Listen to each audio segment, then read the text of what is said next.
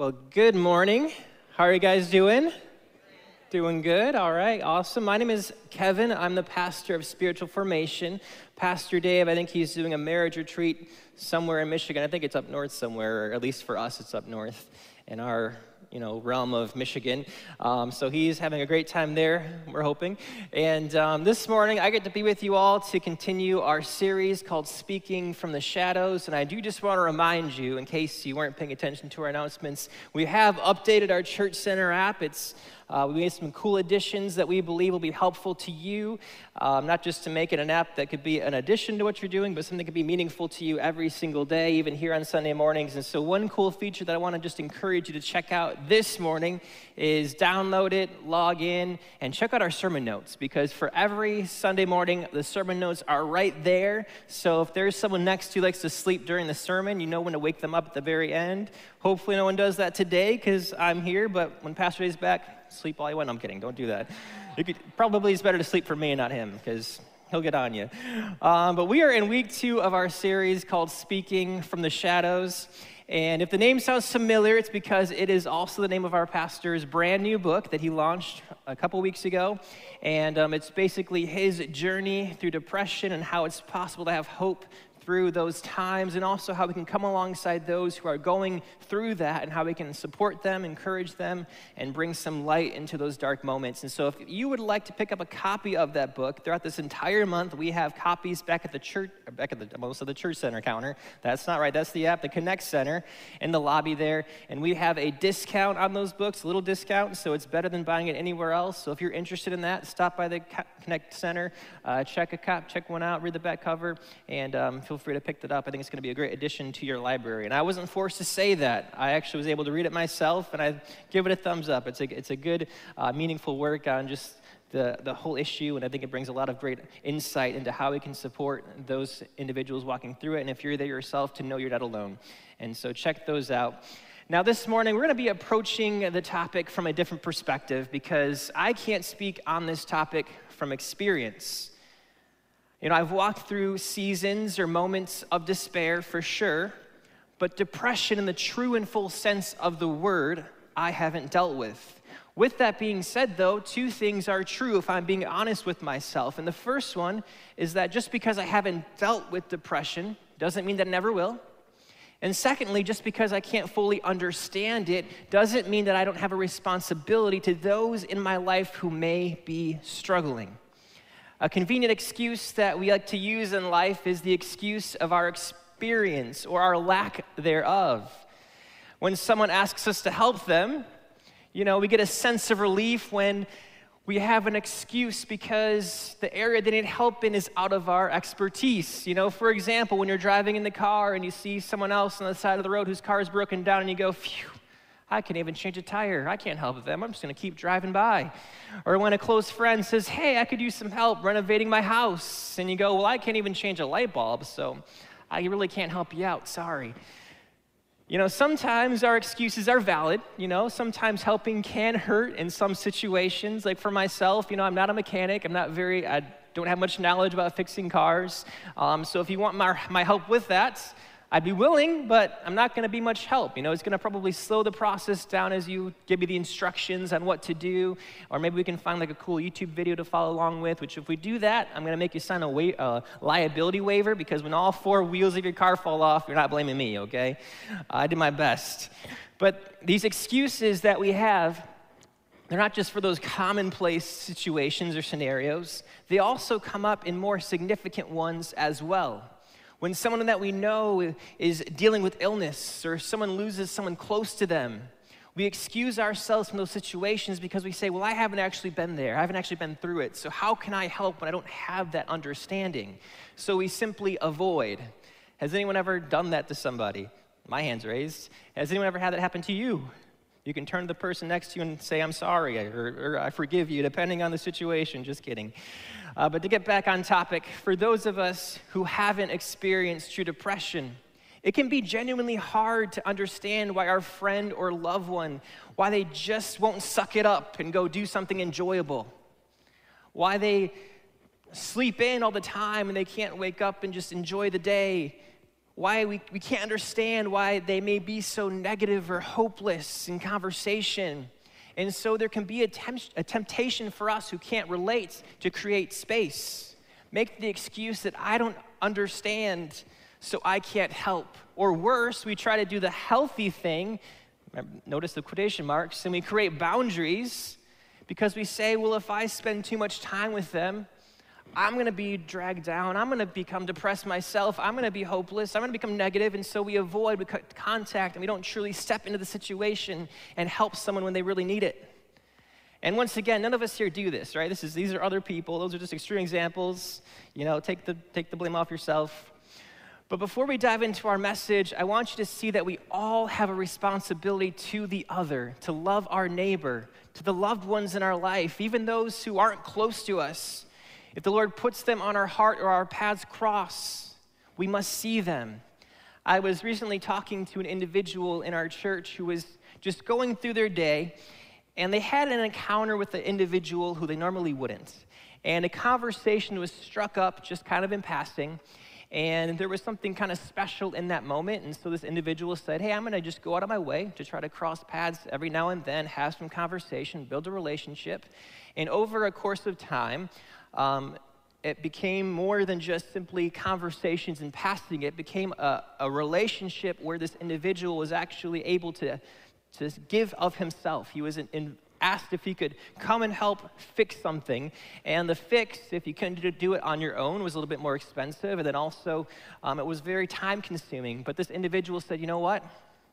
This is a great opportunity for me to show love to this individual and, and give of myself. And they gave a good, significant amount of time just helping this person fix this thing. And when he walked away from that situation and we were having coffee and discussing this, he looked at me and said, Kevin, if I don't, who will? And in that moment, he was able to pour love in this individual's life. And that, that individual eventually through this relationship, decided to follow Christ because someone said, I can't not do something. And I believe that mentality is one that we all should have as followers of Christ. I've never dealt with real depression to my knowledge, but if there are people in my life who are struggling, if I don't, who will? And it's not that I have to have all the answers or even a fix, because that's what counselors, therapists, and doctors are trained for but it might simply be offering a listening ear, doing little things to bring a glimpse of light and hope into their day, being willing to drive them to an appointment or even go and sit in an appointment with them if that's what they need. Seeing them for who they truly are, not who they seem to be because of the darkness that they're walking through in those moments. And if you're here and you can relate with those who are walking through depression, you've been there yourself, or it's impacted your life in some way, this message is also for you because you can be a presence in someone's life in a way that is very unique and meaningful. You can be a presence that someone could genuinely benefit from.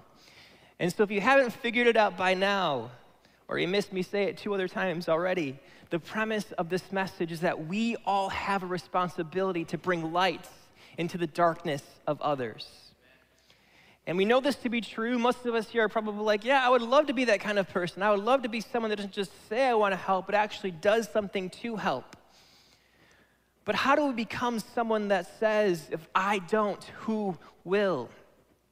As Pastor Dave and I were talking about this message, the word empathy kind of rose to the top because I believe that empathy is the key to this whole dynamic we're talking about this morning because empathy, it isn't an action, it's a, motive response that comes from our heart.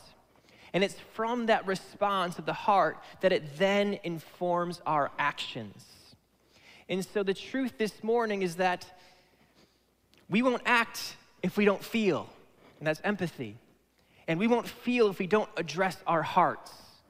Now, here's something important to know specific to this topic is that helping someone with depression, it doesn't require much of us actually doing but rather us being, being there for someone, helping to reassure them that they're not alone, that they're not the only one in the world who feels the way that they do, that it's not a them problem, it's this cloud of depression that is impacting their vision, pointing them to someone who can truly help if needed. So, how do we begin to soften our hearts? How do we cultivate a sensitivity in our lives to those around us so we care for them, we empathize with them? And the truth is, it's not something that we can do, it's something that only the Holy Spirit can do. So, what I want to do this morning is I want to look at a parable of Jesus and learn from the one who can truly change us, who can truly give us empathy. And I believe that this parable will give us a different perspective on how we can view those around us. So, we're going to turn to Luke 10, verses 30 to 37 this morning. And in this parable, it's the parable of the Good Samaritan, one you're familiar with. But before we read it, I just want to give you a quick context, okay? Jesus is hanging out with some experts of the law. They know the law front and back. And they come to Jesus and they ask him, Jesus, how can we inherit this eternal life that you speak of? And Jesus replies to the question, as he likes to do. Um, I don't like when people do that to me, but he did that to others, and they were good questions. And he says, Well, what does the law say?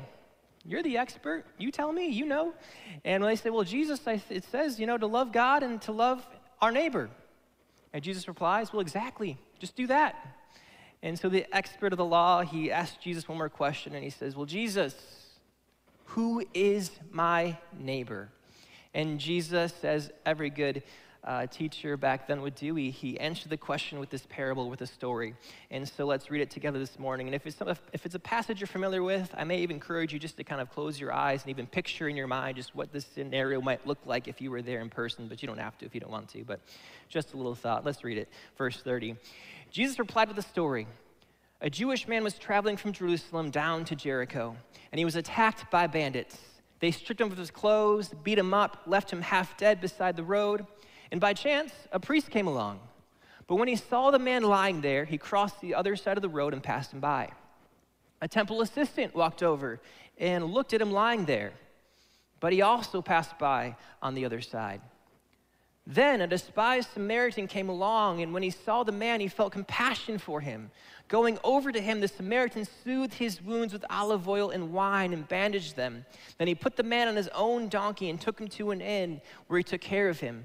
And the next day, he handed the innkeeper two silver coins, telling him, Take care of this man. If the bill runs higher than this, I'll pay you the next time I'm here. Now, which of these three would you say was a neighbor to the man who was attacked by bandits? Jesus asked them. And the man replied, The one who showed him mercy. Then Jesus said, Go and do the same. I want to point out a few things real quick because we have this man and we don't know much about him except that he's Jewish. We know he's beaten up. We know he's robbed. We know he's, he's in the process of dying. And, but there are no implications about what he does, whether he's good or bad, rich or poor. He's simply this human, a wounded, dying human, left alone. And I believe that Jesus keeps this man's description at a basic level because he's setting up the idea that this man is a neighbor. Our neighbors are humans, they're the people like us. And this, this individual is at the center of this religious expert's question of who is my neighbor? Now, after the man is left for dead, we, we see Jesus introduce two more characters. He introduces the priest, and I think our text up there said like a religious assist or a temple assistant. You can also, they're also known as Levites. And um, so, what were the roles of the priests and the Levites? Well, the priests, they were the one that conducted the services in the temple. They were in charge of the temple. And in other words, back in those days, they were kind of like the pastors of these places of worship for the Jewish people. And the priesthood in Jerusalem, it constituted a kind of Jewish nobility, and it represented the upper class of Jewish society. Now, what's interesting though is they didn't become priests because they were necessarily righteous, humble, or noble. They were priests because of their ancestry. And because of this, they kind of epitomized this worldview of tribal consciousness. They were concerned with their relative status, and it almost created this us versus them mentality between those in the temple and those who are just your average Jewish Joe. I don't know if Joe is a Jewish name or not, but it is now. Uh, to state it plainly, though, they had roles because they were born into the right family. And so while they were in a position of piety, they maintained this self righteous persona. The Levites, now on the other hand, they were also part of the clergy, but on a lower level. They assisted the priests and they served as temple gatekeepers, they were musicians, janitors, they hauled things around. They were the interns of the, of the, of the temple, you could say. But here's the interesting thing that we see is that both of these indiv- individuals, these representatives of the temple, of, of God, they didn't do a very good job of rep- representing him in that moment. They simply passed by. Now, something else that's interesting is that with all three of these characters, they're described as traveling down from Jerusalem. Now, not only was this road to Jer- Jerusalem and back was it dangerous, but it was often one that a Jewish person would take on their way to the temple. So this isn't stated explicitly in the text, but it's possible that all three of these individuals, the priest, the Levite, the man that was left for dead, that maybe they were all coming from the same place. They might have been all coming from the temple. And if that assumption is true, both the priests and the Levites, they would have lived off the offerings of this dying man, but yet they passed him by. And it wasn't a matter of them knowing whether he's Jewish or not because he was naked and left for dead. And Jewish people, they were circumcised. And if you don't know what that means, you can ask the person next to you. But it was very clear this man was one of them, but they didn't care. Now, some might say that they choose to pass on by because touching a dead body would make them unclean. And when you're serving in the temple, there was this high set of expectations that you had to uphold in order to be clean, to, to do the temple work. But this doesn't seem to be on Jesus' mind because, number one, they were leaving the temple, so their job for the day was done. And number two, scholars say that even priests had an obligation to bury a neglected corpse. And so, this man, there was a responsibility to, to care for him in some way. So, what Jesus seems to be getting at is kind of the lesson we learned from Sunday school or kids' church back in the day. These seemingly holy men disregarded a broken man, and in doing so, they neglected the very God that they were supposed to serve. And so, if you were a Jewish individual listening to this story, you would probably guess that the next person to come along would be just your average Jewish person, your average Jewish guy who's going to come along, do the right thing, show up the priest, show up the Levite. But Jesus does something even more shocking. He contrasts the priest and the Levite with a Samaritan. And if you were a Jewish person hearing this, your jaw would have dropped. Because Samaritans, they were viewed as social outcasts, religious outcasts they were so disliked by the Jews that these Samaritans, they were seen as unclean, as disgusting, vile people. They were avoided at all costs. And this disdain wasn't just one sided. The Samaritans, they also viewed the Jewish individuals as the same way. They had the same bitter vitriol toward the Jews. There was this great tension. And so when Jesus says that a Jewish or that a Samaritan is going to come along, you better believe the Jewish listeners, they began to tense up. Disgust sprung up in the pits of their stomach. Their minds filled with bias. Yet the actions of this man quickly broke down every negative response and thought that filled their minds. This man who they detested honored God better than the individuals who claimed to represent him. In fact, this man that they disgusted crossed the line and said, I'm going to love you despite my bias, despite our disagreements. And the Samaritan doesn't ask if this guy is a Samaritan or not. Once again, he sees it very clearly. But he dresses his wounds, he puts the man on his mount. He probably got bloody in the process. We don't actually think about that, but if he's picking up this dying, beaten man, he's probably getting a little bit bloody in the process. And he leads him on foot to an inn. He takes the form of a servant and it costs him his time, his effort, his money. It's risky because guess what? That road is still dangerous. Those robbers could still be around the corner. And if this man dies in his care, if this man's family isn't very compassionate, if they don't recognize what this guy did, they could decide to develop a blood vengeance for this individual who's just simply trying to help. But the Samaritan, he's bound by the same law to love his neighbor. And so, to wrap up this parable, Jesus looks at the Jewish listeners and he says, Which of these three proved to be the neighbor to this dying man? And the Jewish listeners, they had no choice but to admit It was a Samaritan who any other day they wouldn't give a second thought to. But Jesus, he doesn't end it there. He looks at them one more time and he says, Go and do. Why is that meaningful? Because once again, Jesus is saying, Go and be like that person who you despise. Because they fulfilled God's will in this moment. They truly loved him better than anyone else in, for this man. And so, while there's a lot you can take out of this passage, the main thing that I want you guys to see is that Jesus is trying to illustrate that it doesn't matter how much scripture you read, it doesn't matter how much you can recite, it doesn't matter how pious you appear outwardly. If it doesn't influence how you live your life, Jesus said, Go and do. Don't just say you love your neighbor, go and actually love your neighbors. And this message extends to so many things. And while Luke probably isn't writing with depression in mind, the premise still stands. If there are people in our life that we encounter, maybe people that we don't even know, who are dealing with depression, who feel beaten, who feel naked, who feel like they're left for dead mentally and emotionally, we must stop and do something. We cannot just walk on by. If I could point out one major flaw of the Pharisees, it'd be their pride. They were so concerned with themselves that they couldn't take the focus off themselves for just one moment and to see this person in front of them. But that's not just a Pharisee issue, it's an issue prevalent in the lives of many Christians. I include myself in that. You know, when we read about the Pharisees, it's easy for us to sit back and say, how could they be the way that they are? It's so obvious. Why would, why would they say the things they do? Why do they act the way that they do when they point fingers? But when I read the passages of the Pharisees, I'm convicted to turn the finger back on myself and say, would I actually do any better?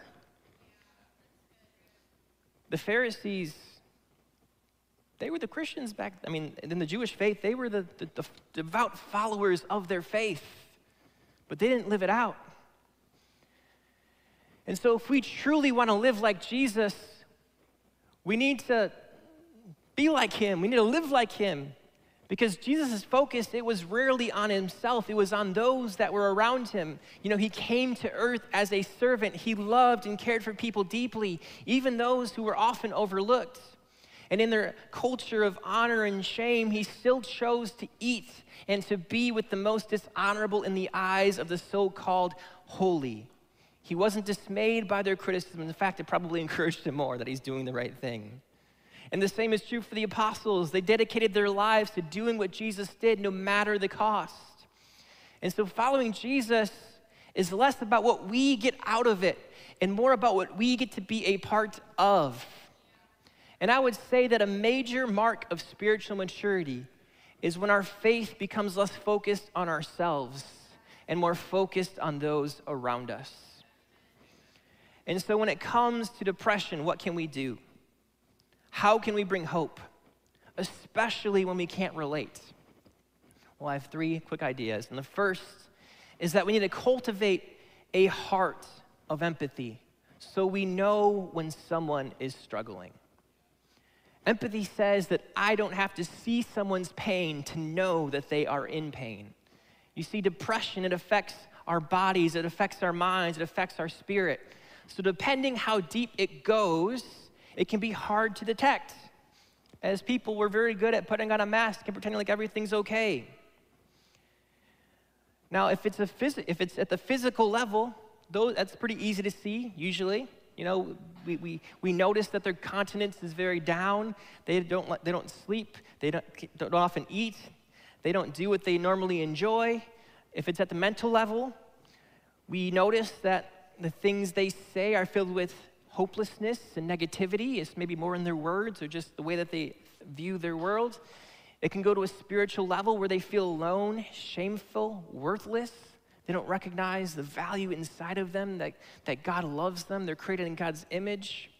And so we need empathy to be aware of these things because it's easy to think that someone is simply rude or just a negative person. When in reality, there might be something very deep going on inside of them and we can walk right by and not even catch it. And so we need empathy to be aware of these things. John Mark Comer writes The way of Jesus is exactly that a way of life.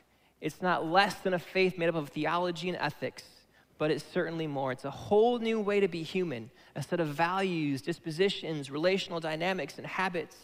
And by these are habits in particular, that the ideas of Jesus become a reality, not only in our minds, but in our very bodies. Empathy comes from us being with Jesus so that we know his heart. And that comes from developing habits that allow us to spend time with God, whether it's scripture, prayer, the disciplines. They lead us to become like Jesus. They help us to see the world as he does. It motivates us to put into practice what we learn here on Sunday mornings and throughout our week. It encourages us to look for ways to show kindness we want to help others out. And the more we try, the more empathy becomes instinctive because our hearts are aligned with Christ. We have to develop that inside of us. Number two, we need to understand the depression, or to understand what depression is and what it isn't. In Jesus' parable, the first thing the Samaritan did was apply oil, which softens a wound, and then he poured wine, which disinfects the wound and then he was able to bandage him up and take him to rest to get healing. You see, the Samaritan knew just what to do in that moment. He had an understanding of how to heal this wound. And let me be brutally honest this morning that there is a big stigma around the word depression in church culture. And if we don't understand what depression is, we can cause a lot of more pain and even worse things if we speak out of ignorance. And so, in the same way, if we approach depression with tough love rather than a sensitive heart, we can cause more harm than good. So, let me be very clear depression, it's not a choice. Depression isn't a sin or a result of sin. Depression is a common and serious medical illness that negatively affects how you feel, the way you think, how you act. And those aren't my words, that's the definition from the American Psychiatric Association. They're the ones that know this, they study this. So, how do we help? Once we have that understanding, well, of course, we can, we can pray. We can pray for healing. God can intervene in that way for sure. We can believe for the supernatural. But I believe that if you're dealing with the physical illness, of any other kind that affects your quality of life, yes, you're gonna pray and yes, you're gonna believe that God can heal, but you're also gonna get help. You're gonna go to a doctor. And we need to treat depression the same way.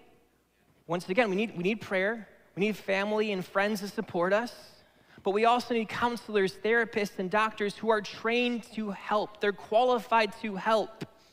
And we can trust them because their knowledge, it's not their own, it comes from God. Their skill set has been given to them by God. God is using them in those moments. And if you doubt that, go talk to my wife who's a doctor.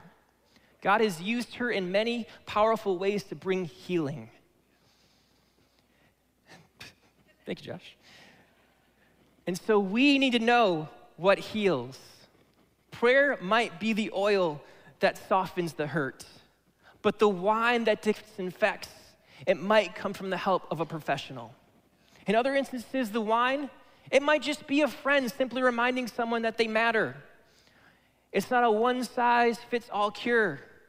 So we need empathy, we need understanding so we can truly bring hope. And if you don't know much about the topic, it might not be bad to just to do a little research. Listen to a friend who's going through a heart, through, through, who's dealing with it for themselves, because that will give you empathy when you listen to their experiences. Because understanding the topic more, it builds your empathy more. Number three, be present and stand in the gap. Pastor Dave shared the story of the angel in the gap. You see, in Sydney, Australia, there's a rocky cliff at the entrance of Sydney Harbor called The Gap. And The Gap is one of Australia's most notorious suicide spots. Back in 2010, local officials said that one person passed away a week at this cliff. But in the midst of this dark and hopeless place, was a presence of light that lasted for over 50 years and probably till this day. And that ray of light is what became known as the angel in the gap. Now, that angel, it wasn't a literal angel, it was a man named Don Ritchie. A man who, even into his elderly years, vowed to stand in the gap of those who were dealing with depression. Each morning, he would climb out of bed and head over to the bedroom window and he would scan the cliff. And if he spotted anyone standing too close to the edge, too close to the precipice, he would hurry to their side. Ritchie once rushed to help a man on crutches, but by the time he got here, got there, all that was left were the crutches. In his younger years, he would occasionally climb the three foot fence to hold people back while his wife Moya was on the phone calling the police. He would help rescue crews bring up bodies. He would invite them to have tea at his house.